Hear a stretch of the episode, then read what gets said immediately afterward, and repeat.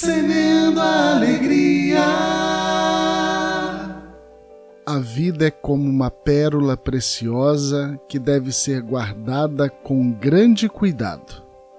A vida é um tesouro valioso colocado a serviço do outro.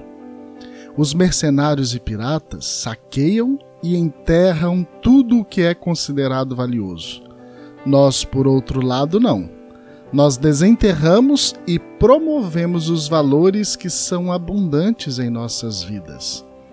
Ninguém nasceu para ser individualista, ser sozinho.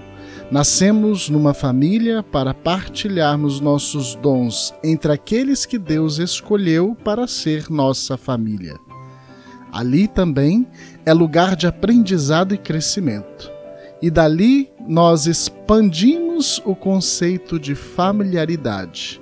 O próprio Deus nasceu em uma família para nos ensinar que, participando de sua família, a família de Nazaré, também nos tornaríamos um só corpo, uma só alma, um só espírito, uma só família, a família cristã.